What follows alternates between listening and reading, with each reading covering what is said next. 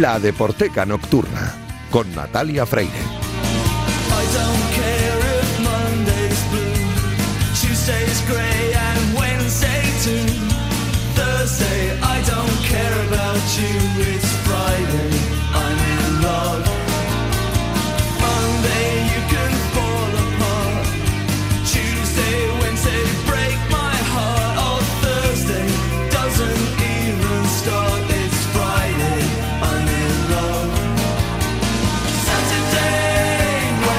Bienvenidos a la Deporteca Nocturna, el programa de Radio Marca en el que demostramos que el deporte es y genera cultura. Os recuerdo que disponéis de un correo electrónico, ladeporteca.gmail.com.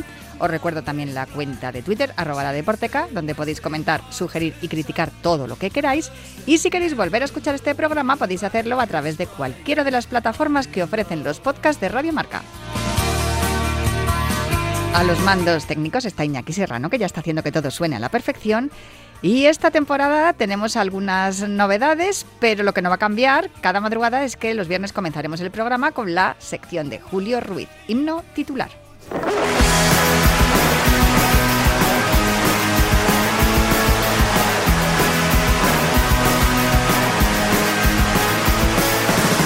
No me gusta que me guste el fútbol. Bueno, esta semana el parte médico nos ha dicho que Julio Ruiz evoluciona favorablemente, pero que todavía no tiene la alta competitiva. Así que conociéndole, estamos seguros de que se incorporará en breve a la Deporteca para repasar la relación de la música y el deporte. Pero mientras tanto, me ha puesto deberes. Así que voy a ver si me gano el aprobado. Lo, lo, lo, Eh, bueno, para los que no escucharon el programa de la semana pasada, Julio Ruiz eh, eh, pues está lesionado. Ya veremos cuándo ap- aparece, pero parece que va a aparecer pronto, así que eso es lo que esperamos, porque yo sin él, a ver, me tengo muchas dificultades. Ya sabéis que en la Deporteca nos encanta coincidir con los acontecimientos deportivos que se estén produciendo durante la semana y así pues hablamos de ellos de forma cultural, ¿no? Desde el lado cultural. Esta semana se está celebrando el Mundial de Gimnasia Rítmica en Sofía, en Bulgaria. Y ante las ausencias de, de las gimnastas rusas, el abanico de posibilidades se abre para el resto de las gimnastas, aunque nos- a nosotros lo que nos importa el es el papel de las nuestras. Mm, Tenemos en categoría individual a Polina Berecina y a Alba Bautista, que el otro día quedó quinta en la final de, de pelota en categoría individual. Y mm, también tenemos el, conjun- el conjunto que está compuesto por Inés Bergua, Mireya Martínez, Ana Arnau, Salma Solaun, Valeria Márquez y Patricia Pérez. Ellas van a competir en los próximos días, pero si a cualquiera de ellas les preguntásemos el nombre de una de sus referentes españolas, que nos dijeran el nombre de cuál es la gimnasta española a la que más admiran, pues posiblemente muchas de ellas nombrarían a Almudena Cid.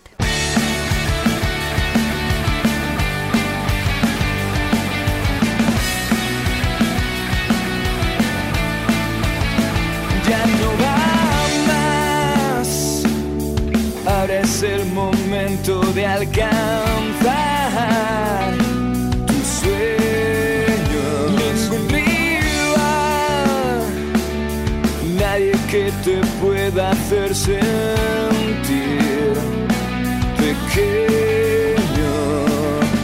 fondo está sonando Valientes de la banda Multielásticos, canción grabada en Londres en el año 2012 para acompañar las retransmisiones de las competiciones de rítmica de Radio Televisión Española en los Juegos celebrados en la capital inglesa ese año. En el vídeo aparece la gimnasta Almudena Cid, ayudando y acompañando a niñas que practican este deporte, la gimnasia rítmica. Almudena es la única en la historia, la única gimnasta en la historia, ojo, en participar en cuatro finales de cuatro Juegos Olímpicos. Atlanta 96, Sydney 2000, Atenas 2004 y Pekín 2008. Su ejercicio de cinta de aquella final de 2008 lo realizó con una cinta que ella misma había decorado, la, la pintó ella misma con sus manitas y además el ejercicio lo acabó besando el tapiz con un gesto de amor a su deporte. Pero no es el único gesto de amor. Su faceta artística e interpretativa siempre estuvo muy presente en sus ejercicios y después quiso trasladarlo a su vida fuera de la competición y lo hizo gracias a los cuentos de Olimpia, una colección de nueve libros basados en su vida personal y deportiva hasta sus primeros Juegos Olímpicos. El éxito de ventas fue tal, yo los tengo todos, por cierto, que decidió hacer una segunda colección titulada El mundo de Olimpia. Esta segunda colección son siete libros en los que cuenta su vida dentro de la competición y, y la colección termina con su, con su retirada de la gimnasia. Además, añadió una trilogía, Las Guardianas de la Rítmica, en la que aborda un tema muy complejo, que es el, el del jurado. Y también tiene escrito y publicado, claro, un cuento infantil, Monstruos de minuto y medio. Minuto y medio es justo lo que dura un ejercicio de, de rítmica, un ejercicio individual. En ese cuento cuenta la historia de una pequeña gimnasta que tiene que actuar delante de todo el colegio y que siente que el monstruo del miedo está al acecho. Almudena Cid nos cuenta cómo superar los miedos y conseguir aliarse con ellos para afrontar cada nuevo reto. Pero esto no es todo. Almudena Cid se ha formado como actriz y poco a poco se está ganando muy bien la vida en el campo de la interpretación. Prueba de ello son sus interpretaciones en varios cortometrajes y en la película Errementari, El Herrero y el Diablo.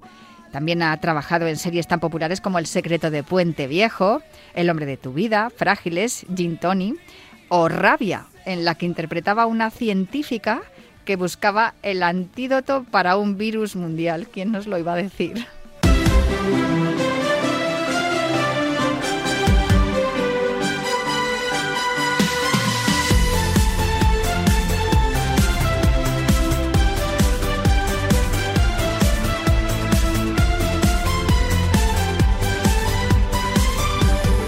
Su mirada inocente, su sonrisa, sus labios me pierden y esa forma de andar y vivir tan locamente.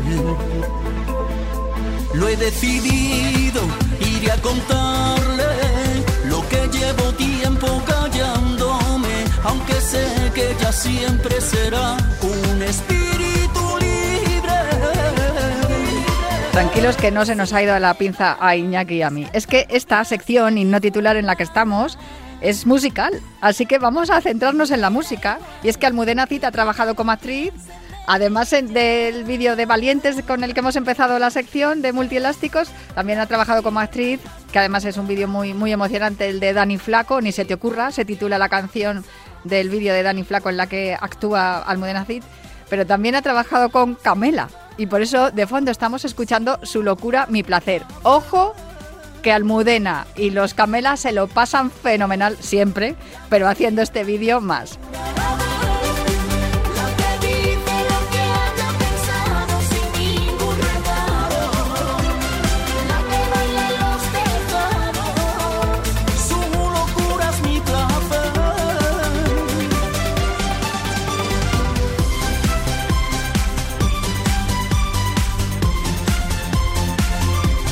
Escritora, actriz de series, de películas, de cortometrajes y también de videoclips musicales.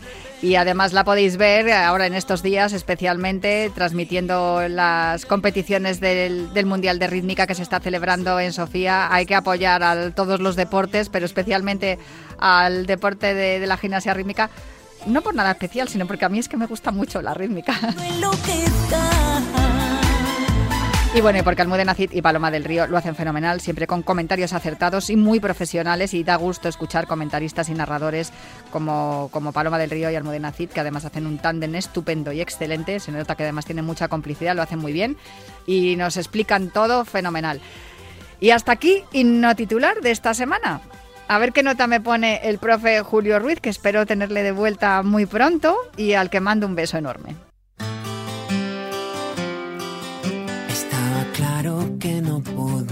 Podíamos ser agua. Que lo que sientes no puede verse desde aquí. Unas palabras de aquella forma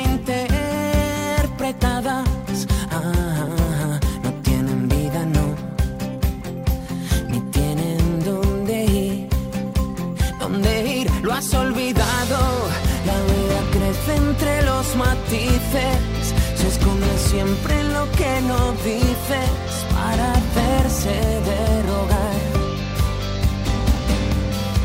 Un día Es Esta canción que suena de fondo, No podíamos ser agua, de Maldita Nerea, es una de las canciones favoritas de nuestra protagonista de hoy.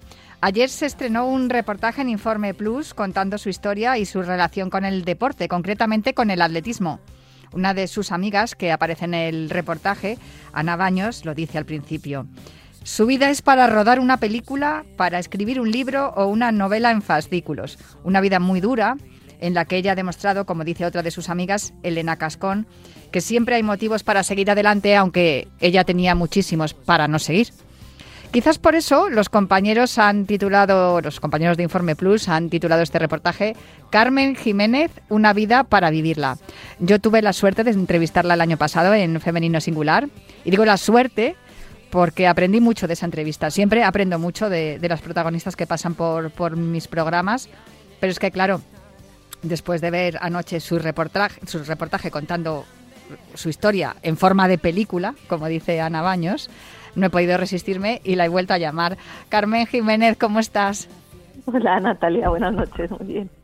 Oye, em, me imagino que ayer viste también tú el estreno porque em, desde luego no sabías nada, ¿no? No habías visto nada, habías estado en el rodaje, evidentemente, porque tú eres la protagonista, pero no habías visto el resultado. No, no, no, no, no. Eh, había visto lo mismo que el resto de los demás, ¿no? Las, las pequeñas publicidades que, que había preparado Movistar, pero el reportaje completo no lo había visto, lo vi, lo vi anoche. Bueno, ¿y cuál es tu impresión después de haberlo visto?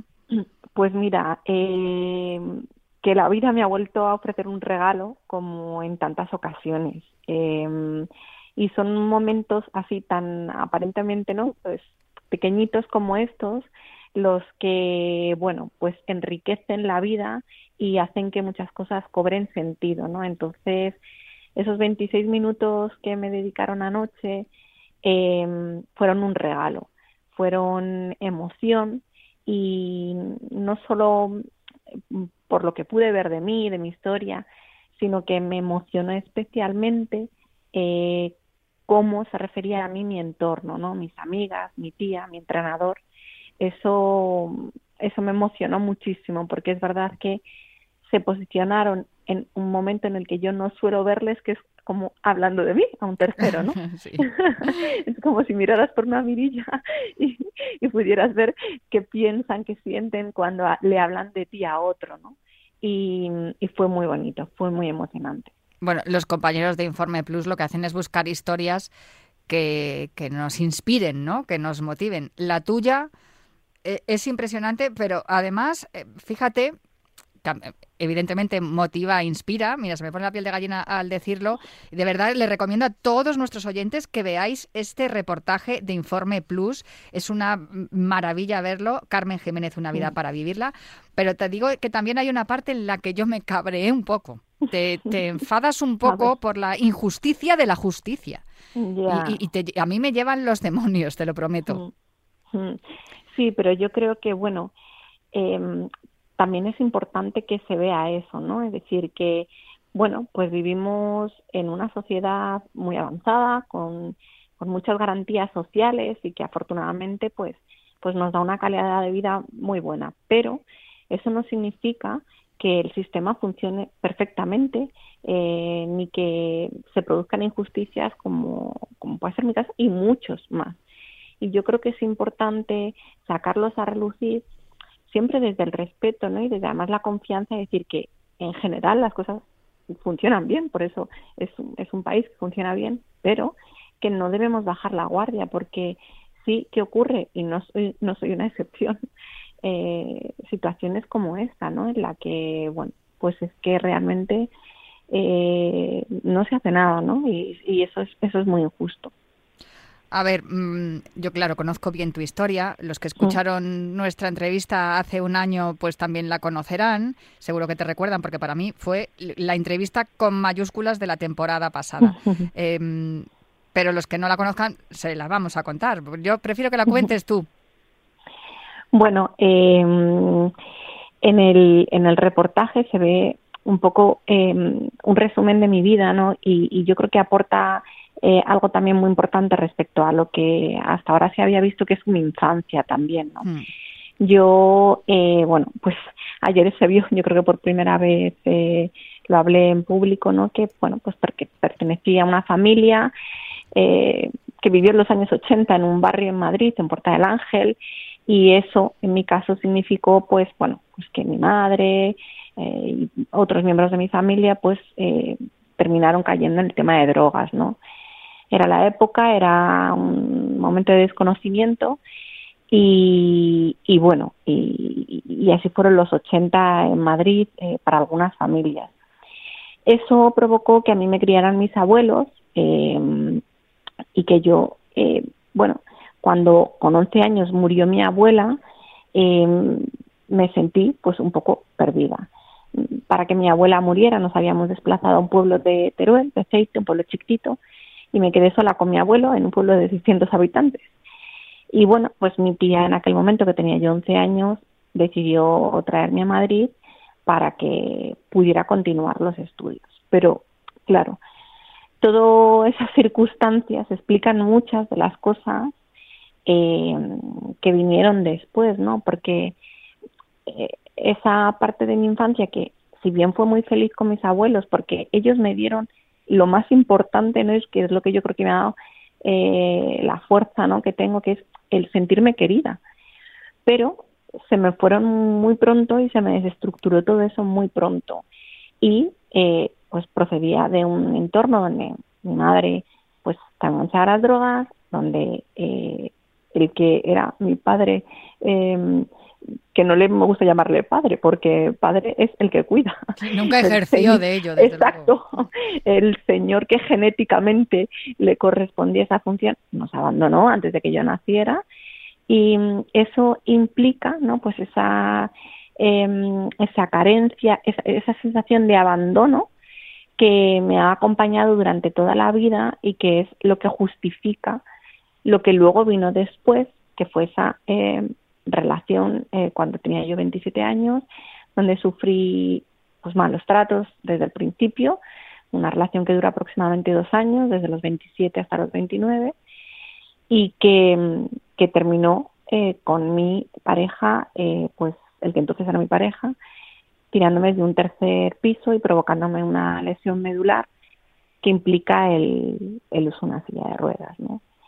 Em, entonces yo creo que eh, ayer se completó un, un poco parcialmente porque es verdad que pues bueno que se- son 26 minutos y no claro no se puede ahondar en todo pero se completó un poco esa visión de entender no Eh, yo creo que ya personas que me hubieran ido conociendo conocieron esa parte que desconocían que era mi infancia y por qué eso condiciona mucho el que luego yo em, conviviera en una relación de pareja, pues evidentemente tóxica, pero eh, muy condicionada por ese sentimiento que yo tengo de abandono desde pequeña y que me lleva a esa necesidad, ¿no? De sentirme querida a cualquier precio y soportar, pues, muchas cosas que, que no debería de soportar.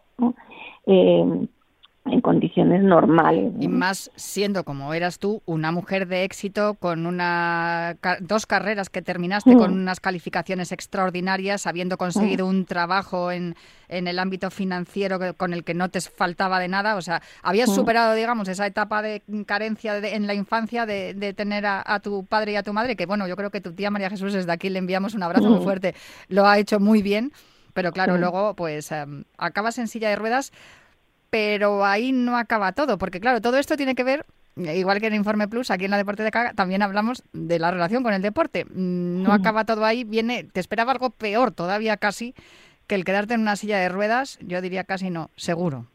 Sí, sin duda. Eh, eh, bueno, el nacimiento y fallecimiento de mi hijo Bruno en el año 2018, eh, pues ha marcado absolutamente mi vida. Y yo diría, eh, en verdad, eh, al menos como yo lo siento, que la ha marcado para bien, porque mm, que mi hijo muriera no significa ni mucho menos, o de hecho implica que mi hijo vivió, ¿no? Y, y para mí eso es lo más importante, que mi hijo Bruno existe, que nació, y que es verdad que murió físicamente, pero para mí está presente, ¿no? Y yo le llevo conmigo en mis carreras, que fue es el motivo por el que empecé a correr, ¿no? El, el, permitir que mi hijo recorriera a través de las manos de su madre en su silla de atletismo eh, las calles que debería de haber recorrido él por su pie, ¿no? Esa fue mi motivación para empezar a correr y lo que a mí me hace sentir cada día que cuido de mi hijo, ¿no? Y me permite sentirme realizada como madre y querida como madre, porque siento que a mis dos hijas que están vivas les dedico pues la mayor parte del tiempo en condiciones normales que las madres dedicamos, pues tirar al colegio, recogerlas, prepararles la cena, eh, llevarlas a dar un paseo, a- al cine. Eh, y yo sentía que mi hijo Bruno se merecía eso mismo, ¿no? Mm. y la forma en la que la lo materializo es llevándole conmigo, ¿no? A los entrenamientos, a las carreras, a las ponencias, ¿no? El tener a diario y en numerosas ocasiones el nombre de Bruno presente y no solo para mí, sino para toda la gente con la que me relaciono, ¿no? Y eso para mí eh, es fundamental, que mi hijo Bruno siga con nosotros y que su vida cobre sentido, ¿no?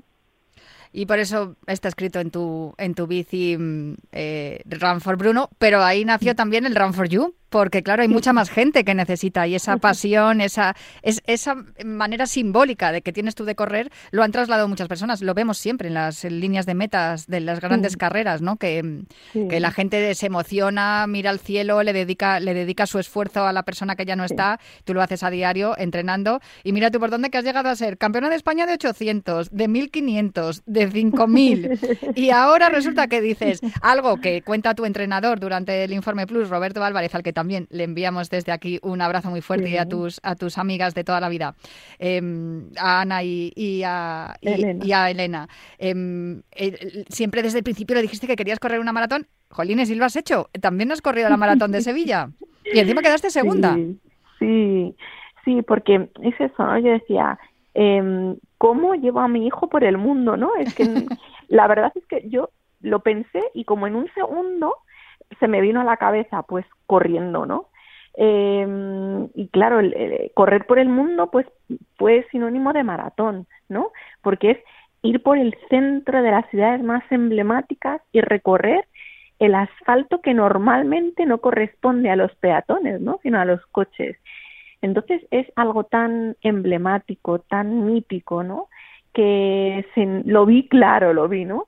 Y mira que Roberto me, me intentaba dirigir a la velocidad, porque bueno, él considera que mis características, pues, eh, eh, tienen más rendimiento en velocidad y tal, pero yo es que le decía, no va de rendimiento, va de amor, ¿sabes? Mm. Eh, y, y- y no sé si seré la mejor maratoniana o la mejor velocista o la última, pero es que quiero hacer maratón porque, porque quiero estar 42 kilómetros por las calles de las ciudades más bonitas del mundo, ¿no? Y empecé por Sevilla eh, y fue maravilloso, ¿no? Fue una experiencia inolvidable donde sonreí desde el principio hasta el final y, y deseando pues pues poder continuar, ¿no? Estoy preparándome para ello y intentando poder hacerlo lo mejor posible. Esto fue en febrero, lo de Sevilla. Mm, Mm. Creo que tienes otra fecha marcada en el calendario, ¿no? En diciembre. Sí, sí, el 4 de diciembre corro Valencia, sí, si Dios quiere. Sí, Encima es, 4 de que ese es mi cumpleaños, o sea, ese Ah, día. sí. O sea que, Ay, vamos, ya... ya- Pero eso no es casualidad. ¿eh? No, Porque claro que no. no. No, no, no, no, no. Sí, el problema es que creo que no tienes dorsal. No, ni, ni, Bueno. ni liebre. A ver, explícame esto, por favor, porque eso No, no, acabo de entenderlo. Dorsal sí tengo. Sí, claro, Em, si lo pagas tú. Quiero decir, tú eres una, correcto, tú eres exacto. una atleta de élite. Eres campeona de Oh. España en varias categorías, Claro. segunda en la maratón de Sevilla. Yo creo que deberías Claro. de tener mm, una prioridad a la hora de poder participar en el maratón de Valencia, que encima es, un, es la Sí. maratón más importante que tenemos en España, casi en el mundo, porque tiene además la etiqueta oro. Sí, sí, sí, así, así fue. Yo me puse en contacto con, con la organización y bueno, pues les expliqué, ¿no? Eh, porque es normal, no tienen por qué conocer a todo el mundo y, bueno, es, es normal eh, dirigirte y explicar quién eres, qué vas a hacer, qué tal, y mostrar el interés en su carrera y demás. Y así me, les escribí, me dirigí a ellos y les expliqué, bueno, pues que era campeona de España, hice un adaptado en silla de ruedas, em, y que eh, aspiraba y estaba preparando esa carrera con la intención em, de hacer récord de España, ¿no? En, en maratón. Eh, bueno, pues la respuesta fue un poco que, que, pues, que actuara como el resto, ¿no? Entonces, pues. Como así si fueras una corredora popular. Mm, Claro, me bueno. compré mi dorsal, les indiqué que además para un objetivo tan ambicioso como Récord España iba a llevar una liebre. eh, me dijeron que pusiera mi liebre en la lista de espera y que me encargara del dorsal. Y por supuesto ninguna facilidad ni de desplazamiento, ni de alojamiento, ni demás.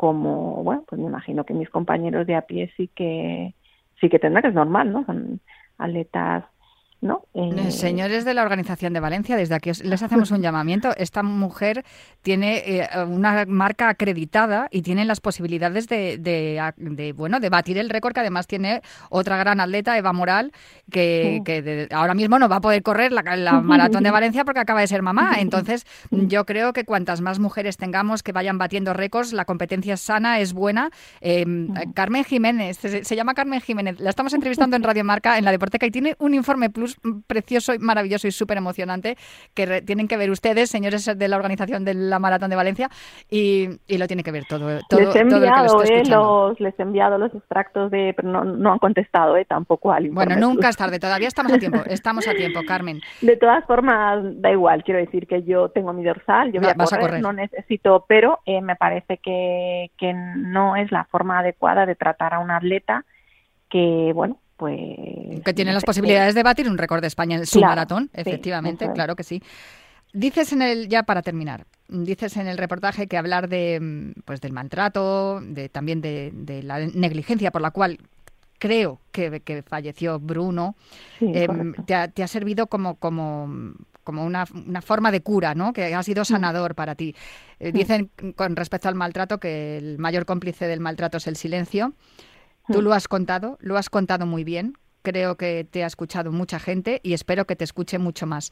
Y, mm, además eh, eh, ha servido, ¿no? Para que muchos también nos mm, sintamos esa inspiración y, y esa lo que te decía yo, que la rabia de rebelarnos contra la, la injusticia, que es lo que tú haces corriendo por Bruno, y igual lo haces con la asociación Run for You también, ayudando a toda la gente que tiene una causa por la cual correr. Así que mm, no sé si tienes que decirme algo más y, y ya te dejo descansar, pero espero que me cuentes que te han contestado los de Valencia.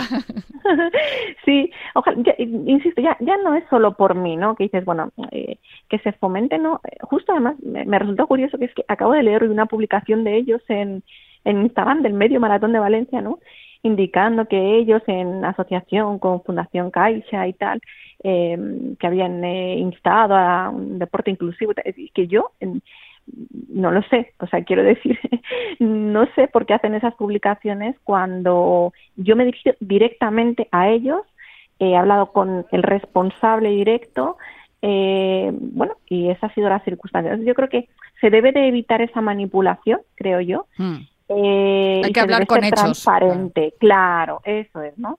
Entonces, bueno, eh, eh, simplemente que, que cambien un poco las cosas, ¿no? Y que intentemos en España, eh, pues fomentar de verdad el deporte inclusivo, las grandes maratones del mundo donde mis compañeros corren, porque en España no corren precisamente por esto, ¿no? Porque se enfrentan a estas circunstancias, a que da la sensación eh, de que te hacen un favor y te permiten correr, ¿no? Eh, entonces me gustaría, ¿no? Que ojalá, pues con todas estas cosas pudieran cambiar y pudiéramos, eh, pues de verdad fomentar un deporte inclusivo que yo creo que es positivo para todos y, y que cambien las cosas, ¿no? Pues en eso estamos y esa es nuestra lucha. Carmen Jiménez, de verdad, muchísimas gracias por atenderme en esta noche aquí en la Deporteca. Carmen Jiménez, Una vida para vivirla. Es el, el título del reportaje de Informe Plus, una vida de película para mí. Y muchísimas gracias. Hablamos eh, más adelante. Un abrazo muy fuerte. Gracias Natalia, un abrazo, un abrazo, gracias. Yo me marcho ya. Muchas gracias Raquel Valero por estar al otro lado del cristal. Y os espero el próximo viernes aquí para seguir hablando en la Deporteca de Radio Marca.